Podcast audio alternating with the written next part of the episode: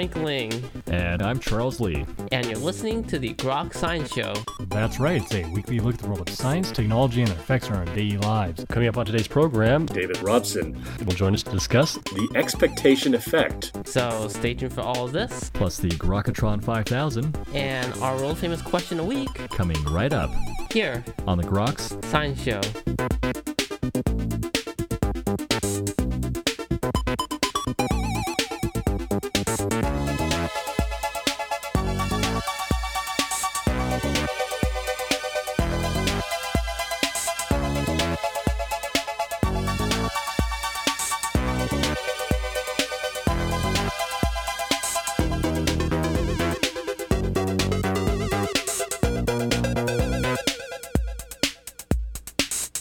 Back to the Groks Science Show. Well, cutting edge science is now revealing how our mindset shapes every facet of our lives.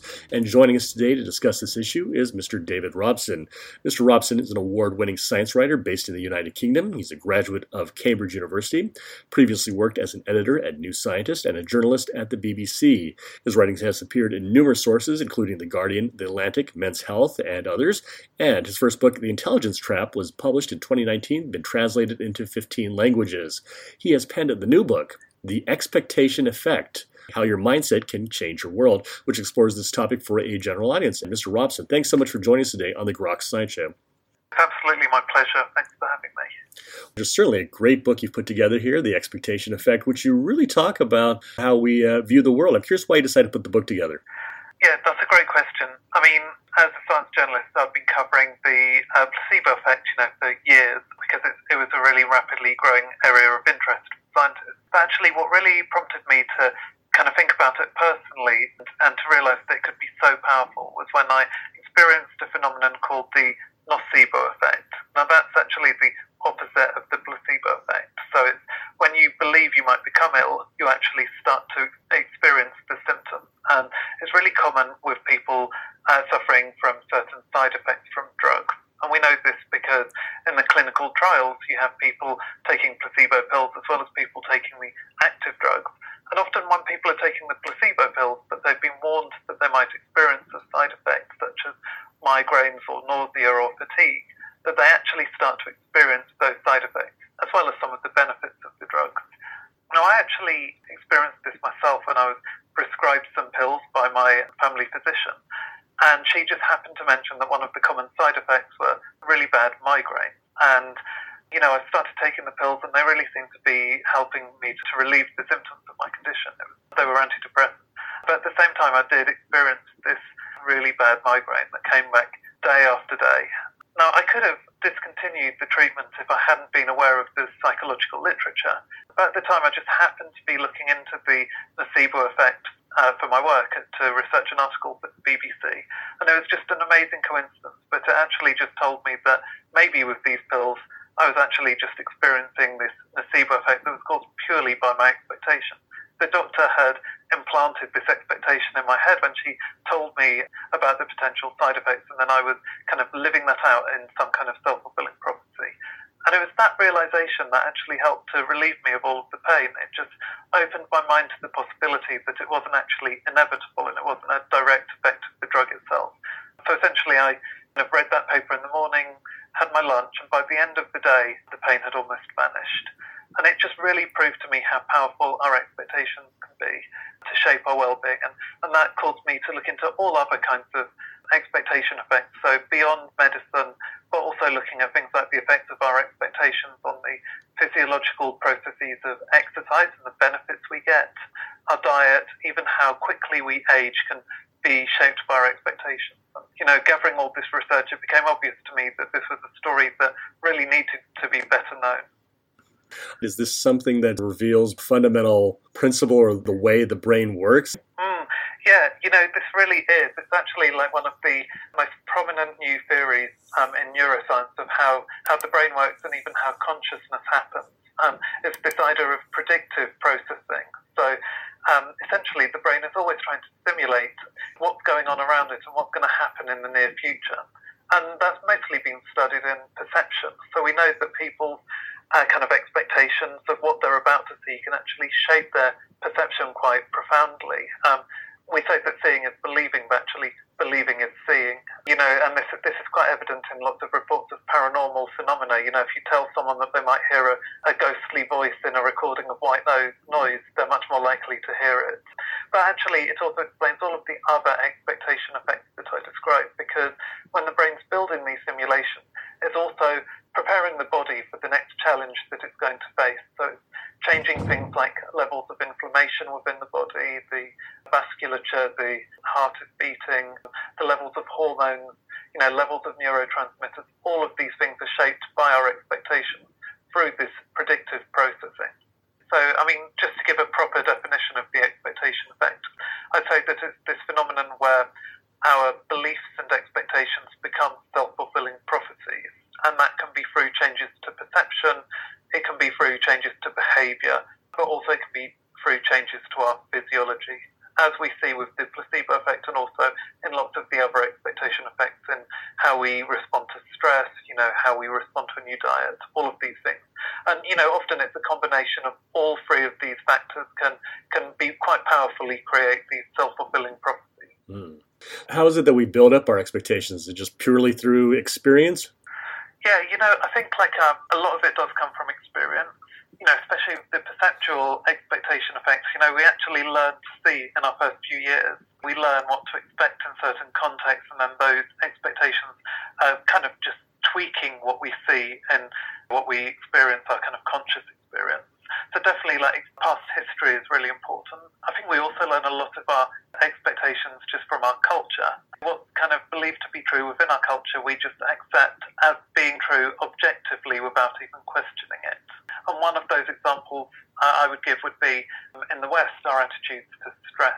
So we assume that stress is inherently dangerous and debilitating for us and that it should be avoided. And this actually creates a negative expectation effect. So it actually heightens the damage that stress can do to us because we have that cultural belief. And the fact is that, you know, that that's not just me, it's not just on the individual basis, it's actually very widely shared and reinforced in television coverage and magazines and, you know, like the people that we speak to. And so expectations can come from all kinds of sources. But what the research shows us very clearly is that we can also change our own expectations. And quite amazingly, actually, just learning about the science of the expectation effect often seems to be enough to kickstart that process. So, in a lot of these studies, when they're trying to change people's expectations, they just ask them to read a, a scientific article, you know, maybe one or two pages long, that explains how their expectations might be shaping their experience. And having that knowledge just helps people to change those expectations and then to kind of live a different self fulfilling prophecy. Actually, you know, I had that experience, the very first experience I had of the nocebo effect that caused me to write this book was an example of that. You know, I just learning about the nocebo effect actually helped me to neutralize that negative expectation so that I received that amazing pain relief. Is there sort of a way to make some expectations that are positive a little more sticky? Yeah, you know, I think it does require work. So I would say in these scientific studies, what they found is that learning about science um, can help to have a short-term effect. But in my personal experience, you do have to kind of revisit this, and it's all, almost about always questioning your assumptions and kind of looking for kind of small incremental improvements and really testing the boundaries of your comfort zone. Um, and I'll just give one example of that in my own life would be my attitude to stress and anxiety, uh, which I mentioned, you know, culturally we have this idea that if you experience anxiety, it's automatically bad and it's going to damage your performance. And that's especially true for me when I'm kind of doing public speaking. You know, if my heart is racing and I feel short of breath and I feel that my voice might be wobbling a bit, I kind of can catastrophize those experiences and assume that actually it's that that's going to damage my performance. And what the scientists have shown is that actually you can neutralize that negative expectation effect by just telling people about the evolutionary benefits of anxiety. You know, we actually evolved to feel anxious, to have all of those uh, sensations in our body because it's actually good for us when we face a challenge to have a racing heart that's pushing lots of oxygenated blood to your brain. You know, that makes your thinking sharper. Similarly, the hormones that we associate with stress, like cortisol, in moderate levels can actually sharpen our thinking and keep us on our toes and, and make sure that we're really prepared to think on our feet and to think quickly. Now, what they found was that just telling people about those adaptive benefits of anxiety actually neutralized the negative expectations and they improved people's performance, whether it was on public speaking or whether it was on taking an exam, going to an interview, into a difficult business negotiation. You know, in all of these cases, it was really beneficial to people to actually learn about the, the benefits of their anxious feelings and to learn that they could actually be performance enhancing.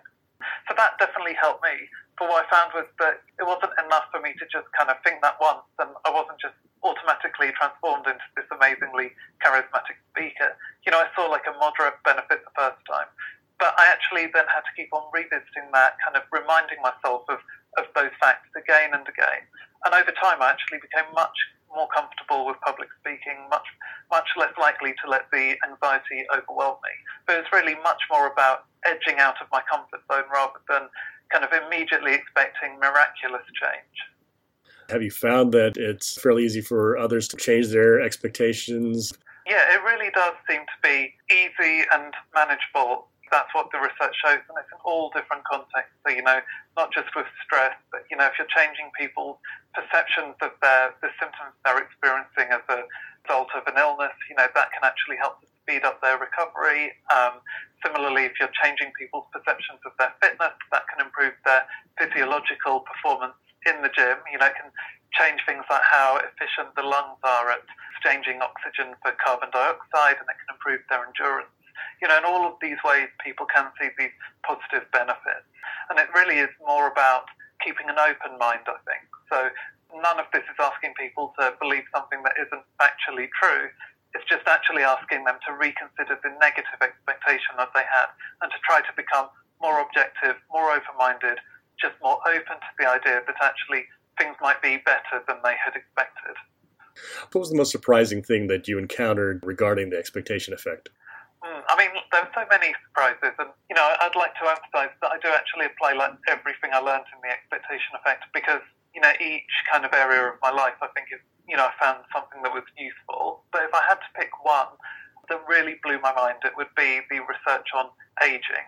So about 20 years ago, almost exactly, Becca Levy, who's at Cornell University, I believe, in, in the US, she started looking at these longitudinal studies of how well people were aging, how likely they were to experience different disabilities and illness.